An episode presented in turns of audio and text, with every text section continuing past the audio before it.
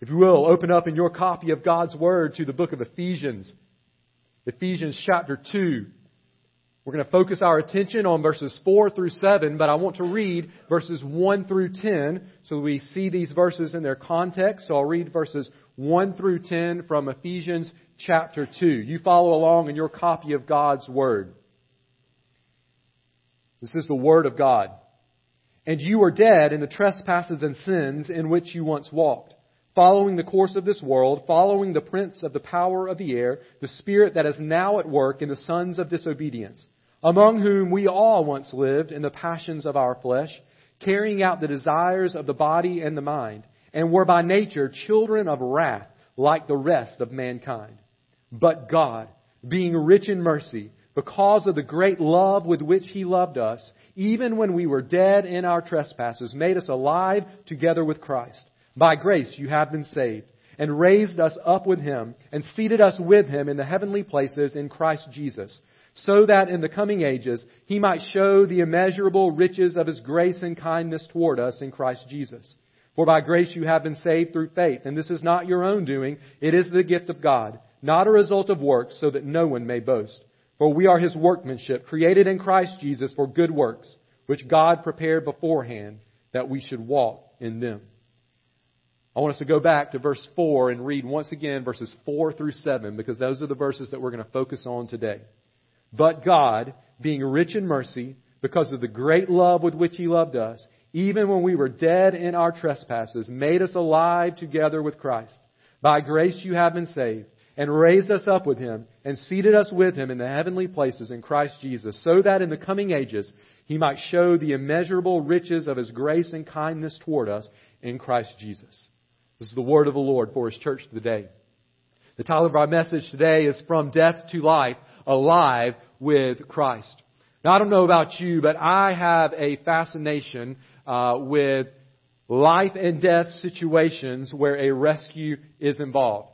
You can ask my wife. I like to watch this stuff on TV or find videos online or read stories about it. Now, I don't like that people find themselves in life and death situations, so don't get me wrong, okay? I don't like that they find themselves in life and death situations, but I do love it when there is a rescue that is involved.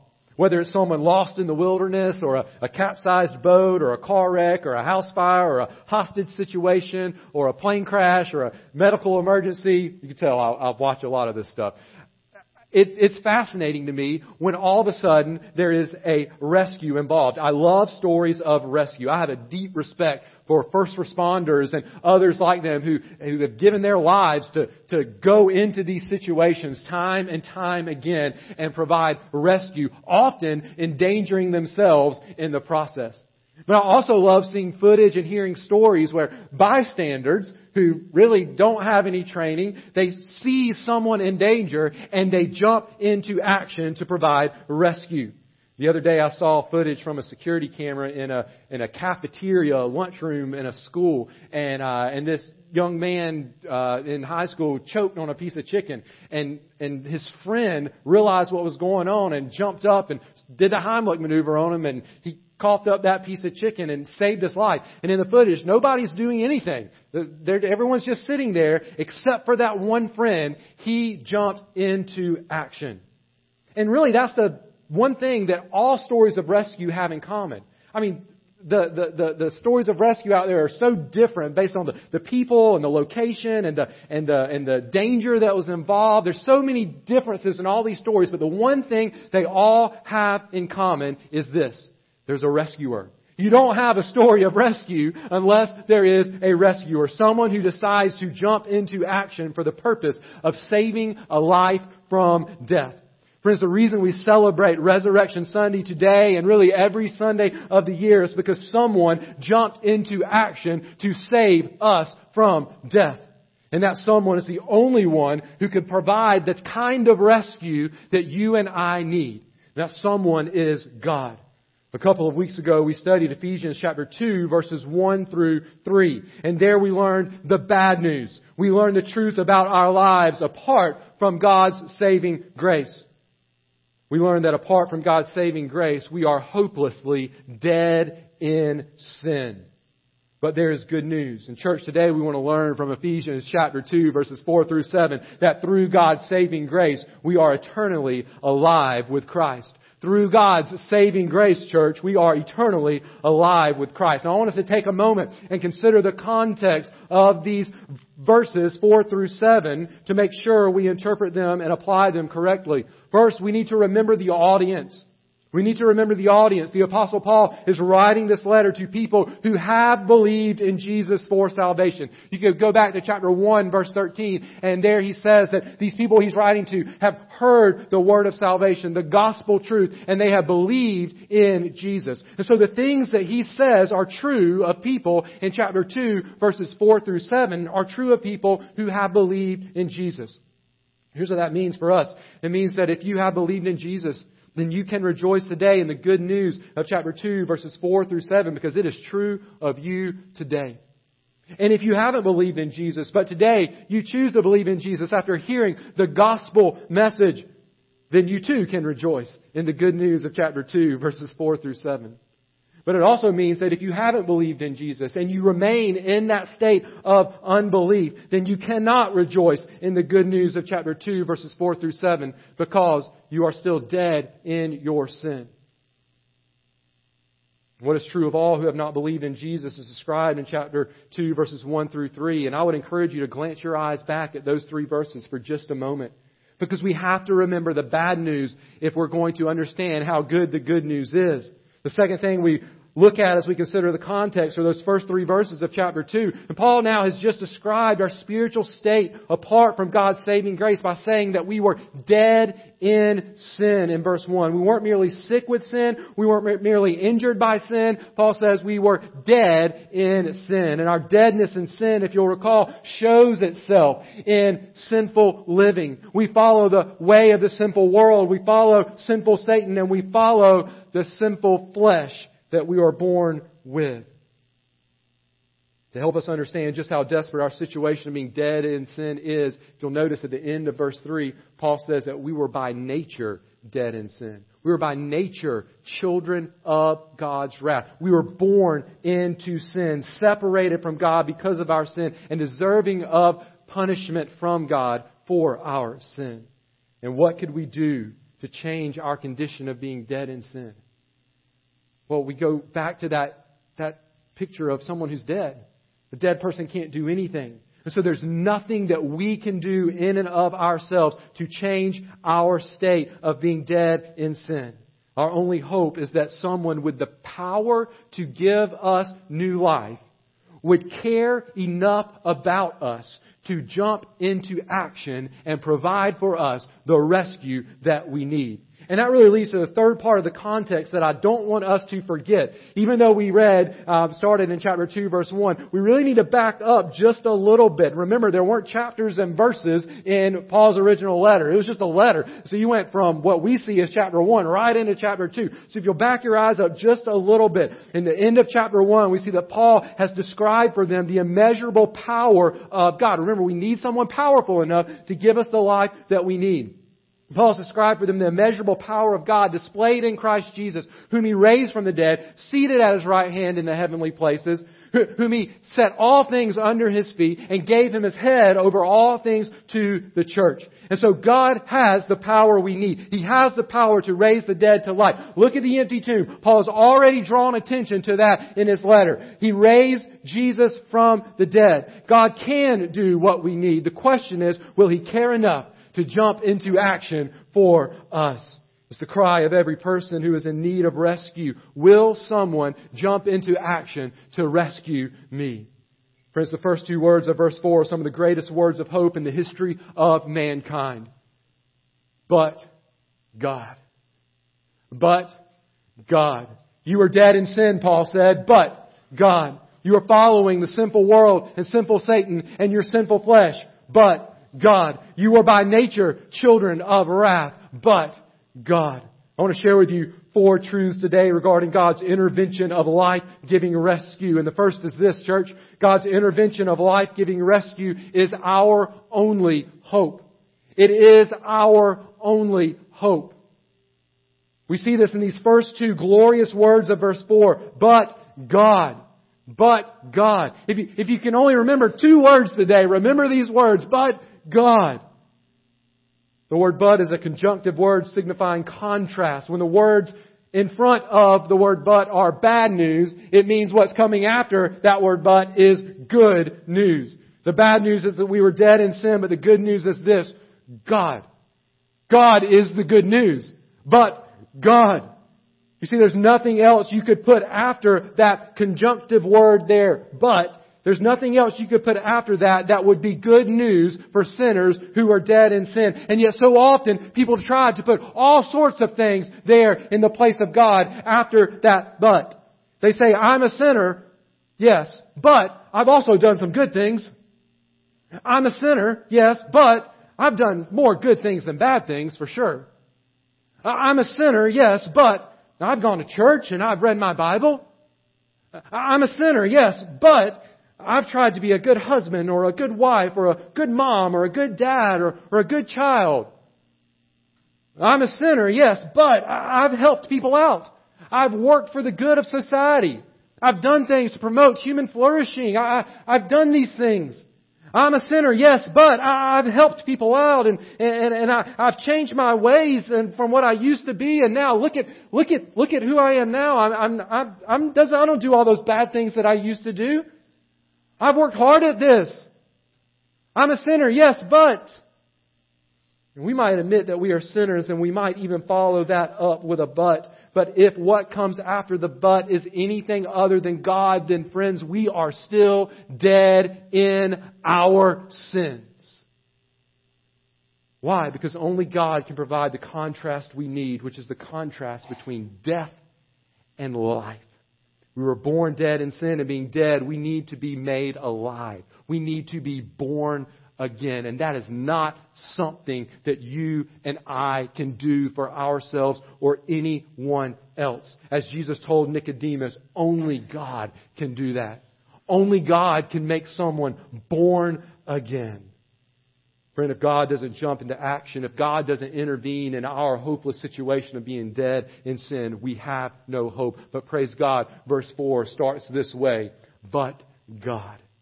Praise God that God, church, has jumped into action. He's jumped into action to provide for us the rescue we need. He has intervened in the midst of our deadness in sin to give us new life. And you were dead, Paul says, but God. God's intervention of life giving rescue is our only hope. But why did He do it? Why did God intervene? Is it because He told us to do something and we were good and we did it? Or, or, is it because maybe He saw us trying really hard to change our spiritual condition and so He said, you know what, I'm going to offer Him, I'm going to offer her a helping hand? No. Why did God intervene? It's because of who He is. It's because of the character of God. God in no way intervened because of who we are, because we are dead in sin apart from His intervention. All we have to offer God is our rebellion against Him. But God intervened because of who He is. Truth number two, God's intervention of life-giving rescue flows from His character. It flows from His character. Before Paul gets to the main action of this passage, which is I'll go ahead and tell you, you already know, making us alive with Christ. We'll get there in a moment. Before he gets there, he describes God's character that led to his saving action in our lives. And then we continue to see descriptions of his character throughout this passage. Notice verse 4. He says, But God being. Okay, so now he's going to talk about who God is. But God being rich in mercy because of the great love with which he loved us even when we were dead in our trespasses, made us alive together with Christ. By grace, you have been saved. And then if you skip down to verse 7 for a moment, we see that His grace flows from His kindness toward us. So we have these words describing the character of God. Mercy, love, grace, and kindness. The word mercy means to look with compassion on someone who is in a desperate situation and then to step in and offer them the assistance that they need. One writer said it this way. I think it, he summed it up perfectly. He said, mercy is love for the down and out. It's seeing something, someone who really doesn't deserve for you to step in and help them, but you love them enough that you step in and help them. That is mercy. And praise God, He is, notice what the text says, rich in mercy. for being dead in sin, we were most definitely, church, down and out. But God has stepped in out of his rich mercy. And then notice this phrase here, because of the great love with which he has loved us.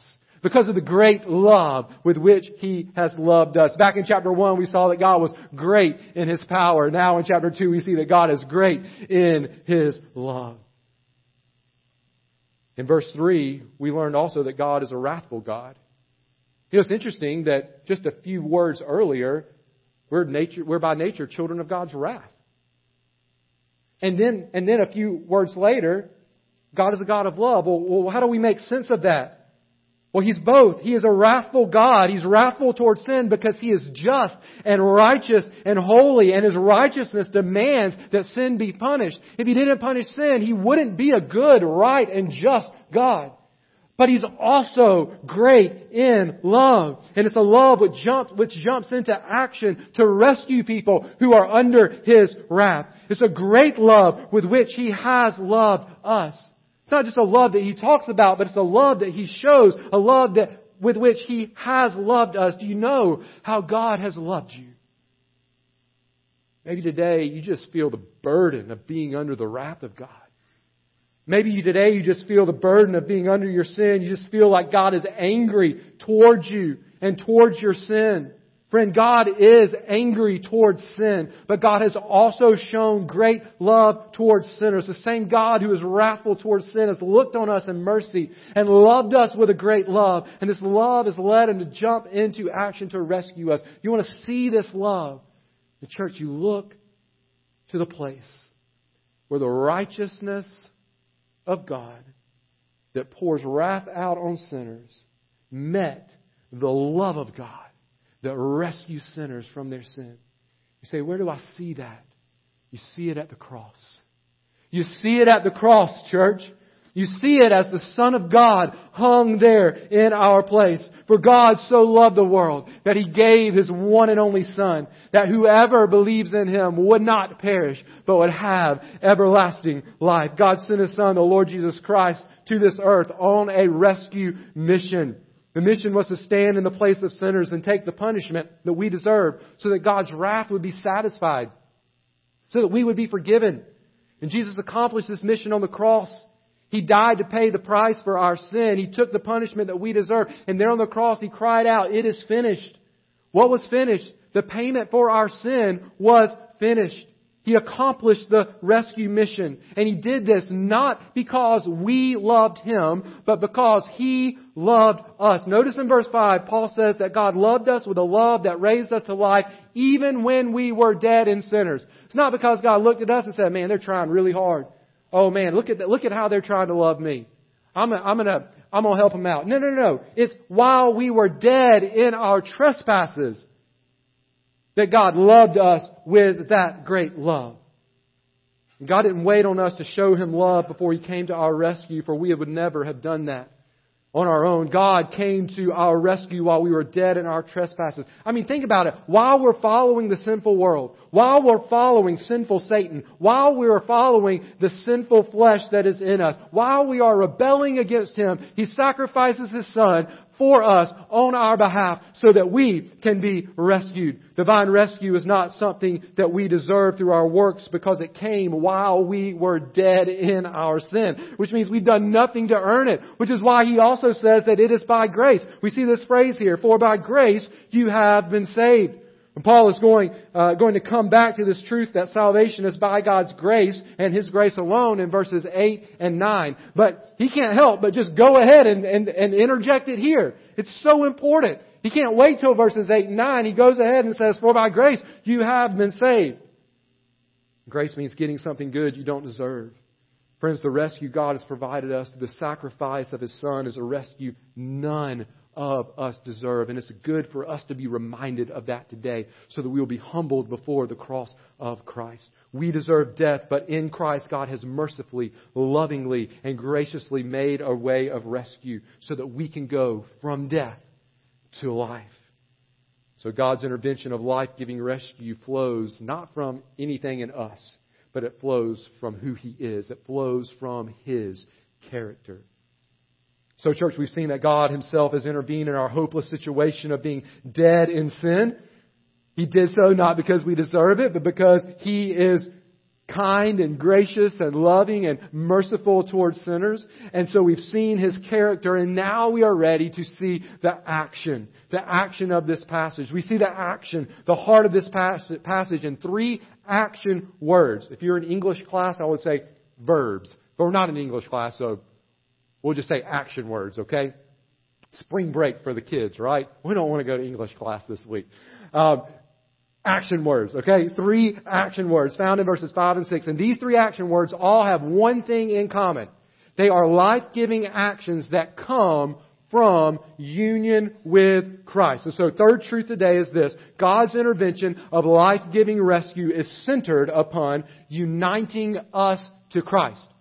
God's intervention of life-giving rescue is centered upon uniting us to Jesus. It's taken Paul until the middle of this passage. Remember I said that chapter 2 verses 1 through 10 is really one long sentence in the Greek. And it's taken him to the middle of this passage, uh, of this sentence, halfway through the sentence before he ever gets to these action words. First, he told us the bad news about our sin. Then he told us the good news that God has intervened in the midst of our sin. But God. Then he told us who God is, that he has the character that would, that would lead him to step into the midst of our sin. But now he tells us the good news of God's saving action. The three action words are this, made us alive, raised us up, and seated us. If you underline things in your Bible, underline those, circle those. Raised us up, excuse me, made us alive, raised us up, seated us. Verse 5 and 6, but God made us alive together with Christ. By grace you have been saved and raised us up with Him and seated us with Him in the heavenly places in Christ Jesus. These are the three action words that this entire passage and, and friends, uh, our, our hope of everlasting life hang upon. Remember that phrase, but God. It means that God has acted to bring a contrast, a change. And so whatever was true of us before God intervened, now the opposite is true. We were dead, but God has made us alive. We were under the control of sin, but God has freed us from the coffin of sin by raising us to new life. We were deserving of God's wrath, but God has given us an eternal inheritance in the heavenly places. But how? How could God turn our lives around? By what means could God so radically transform us from death to life? I mean, something's got to happen. Like the rescuer doesn't just stand there and, and say, man, I have, I, I have the ability to save that person. I have the love in me, the mercy in me to save that person. But then the rescuer just stands there and has no interaction with the one who needs rescue. No, there has to be some kind of interaction between the, the rescuer and the one who needs rescue, rescuing if that person is going to be rescued. So how is it? What is the interaction that takes place? What has to happen in us? How could God transform us from death to life? The answer is by uniting us to His Son. It is in Christ that God can move us from death to life. The, the rescue action as it, as it kind of applies to us is God connecting us to Jesus. I said that there were, there were three action words, made us alive, raised us up, and seated us. That's not completely true.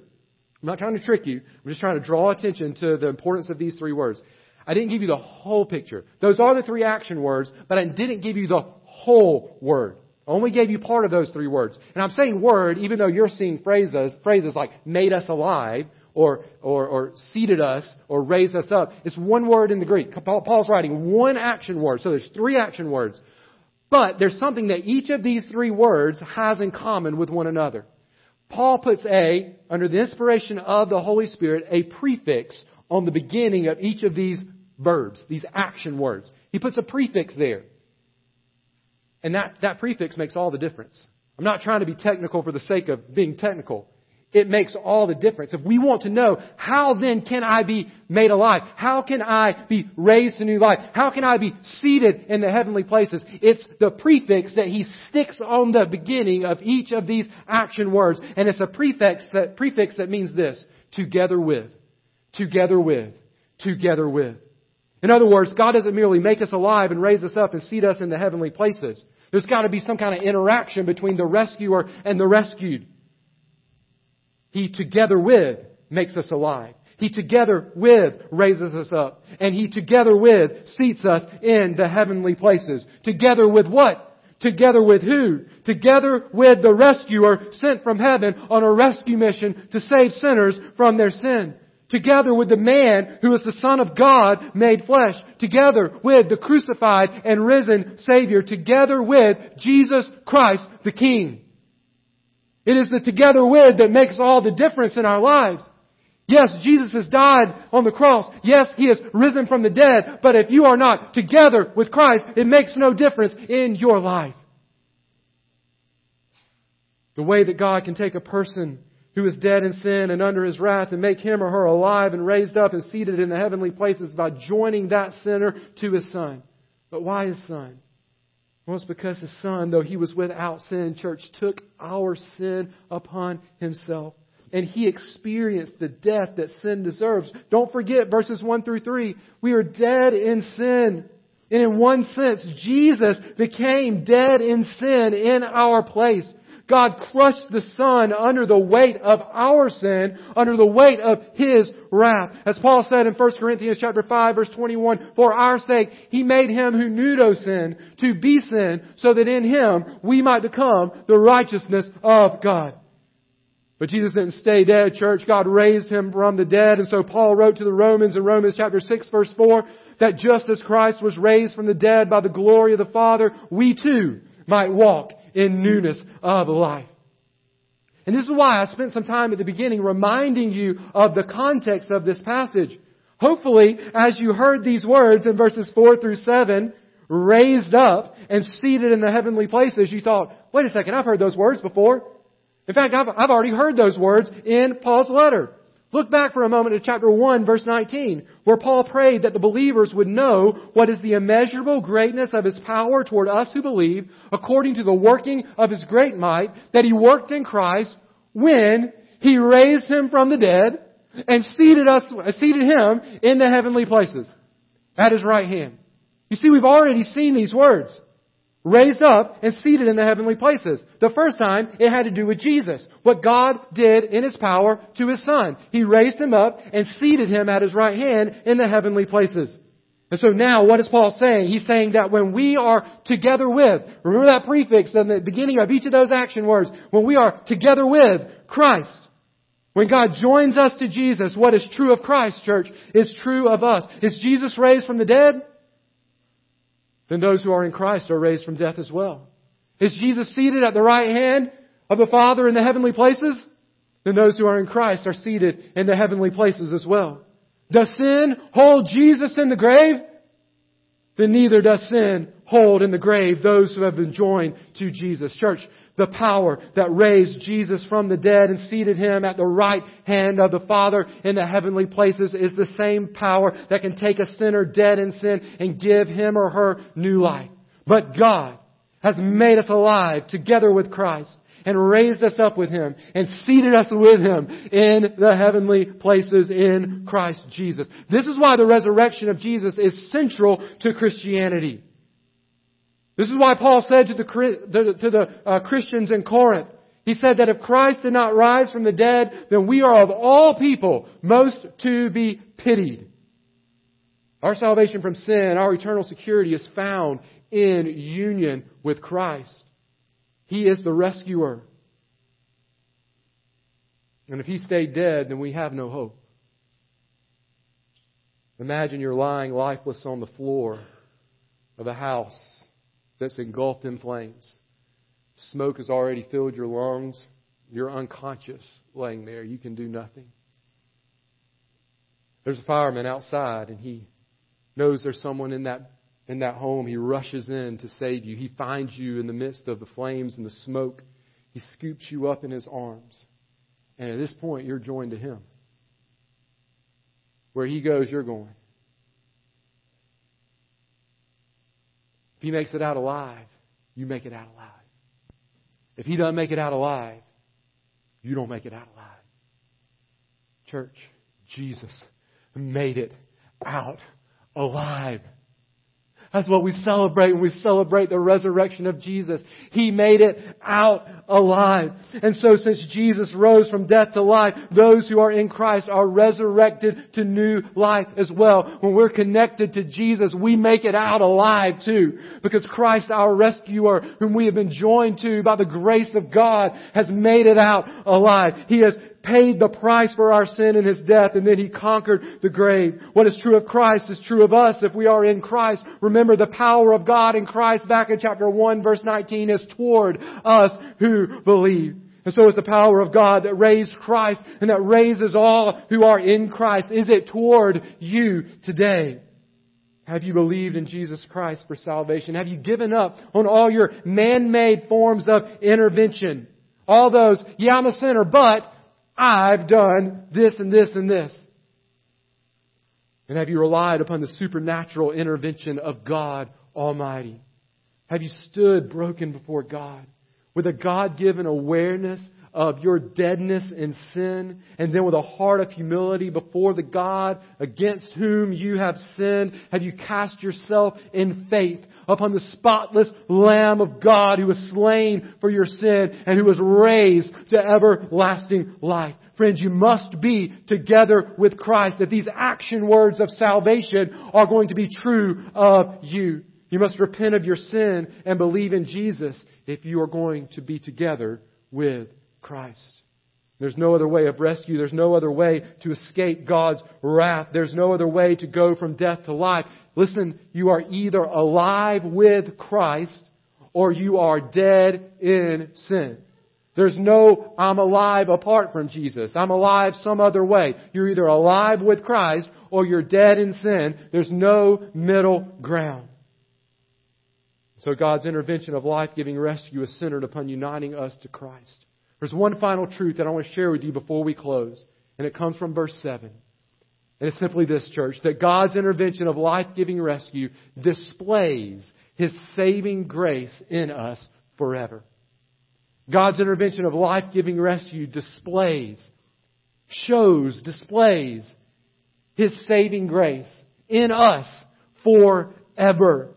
What was God's purpose in intervening with life-giving rescue? Well, Lord willing, we're going to answer this question in more detail next week as we study verses 8, 9, and 10. And there we'll examine more closely the nuts and bolts of how salvation is not a result of our works and yet radically transforms our works. God intervening with life-giving rescue, we'll see when we get to verses 8 through 9, to change our lives right now. But while salvation transforms our lives in the here and now, it also transforms our lives, praise the Lord, in the ever after. And that's what verse 7 is about. Verse 7 gives us a purpose statement for God's life-giving intervention. Why would God rescue us from death through the death and resurrection of His Son? It is this, church, to be glorified forever as He forever displays His mighty and gracious act of salvation toward us. That's why He has saved us. Verse 7. So that, here's the purpose statement, in the coming ages, that's everlasting life, He might show the immeasurable riches of His grace and kindness toward us in Christ Jesus. We forever, if we are together with Christ, get to be the display of the riches of God's grace and kindness. We get to be the display of His saving grace. Do you know the joy of having your sins forgiven? Do you know the wonder of being raised to new life? Then imagine what it will be like for all of eternity to have the immeasurable riches of His grace and kindness being shown to us over and over and over again. So the glory of the God who loves us enough and is powerful enough to save us is put on display forever and ever. Because Jesus died and was raised from the dead, because God has raised us to new life, we get the blessing and God gets the glory of Him showing for all of eternity the immeasurable riches of His grace and kindness toward us in Christ Jesus. Imagine what it will be like. How good it is now to know that your sins are forgiven and to know that you have everlasting life. Just imagine how good and awesome it's going to be then when forever and ever God displays His grace to us in a place that is completely free from sin, in bodies that are completely free from sin, and, from, and face to face with Jesus, our Savior, who has saved us from sin. If we're in Christ, then we get the high privilege of being the eternal display of God's saving grace. But God made us alive together with Christ in order that in the coming ages He might show the immeasurable riches of His grace and kindness toward us in Christ Jesus. Can we meditate on that for just a moment, church? Oh, what a glorious contrast takes place. What a glorious rescue takes place when God, who is rich in mercy and great in love, steps in to act on our behalf. We go from death to life. We go from following the prince of the power of the air to sitting in the throne room of the King of Kings. We go from the eternal wrath of God to the eternal riches of His grace. And it's all because God stepped in to rescue us. It's all because God sent His Son on a rescue mission from heaven to earth. It's all because Jesus took our place in His death so that we can enjoy eternity, eternity with Him in life. And so we'll simply say this. Praise God for the death and resurrection of Jesus Christ our Lord. Praise God for His divine intervention. Praise God for His loving character. Praise God for His uniting us to Christ. And praise God for His pleasure in allowing us to be the eternal display of His riches of grace and kindness toward us. Praise God, church, for the greatest rescue story of all time. Praise God for His saving grace. Through God's saving grace, we are eternally alive with Christ. And so I'll ask you once more Are you together with Christ? Are you in Christ today? If you're not, will you believe in Jesus for salvation? And if you are in Christ, will you live to declare the praises of the Savior who came and rescued you from your sin. Let us pray. Father, thank you for the cross and thank you for the empty tomb. Thank you for the death of Jesus in our place. Thank you for the resurrection of Jesus from the grave. And thank you, God, that you give us a gift of your grace and that all who believe in Jesus are together with Christ. Which means we have died to our sin and we are alive forever. God, you get all the glory. Father, if there's someone right now who's not trusted in Jesus, Lord, I pray that they would believe in Jesus. Well, that right now they would call out in faith and ask you to save them, not because they deserve it, but because you have loved them enough to rescue them from their sin. Father, then help us to worship you.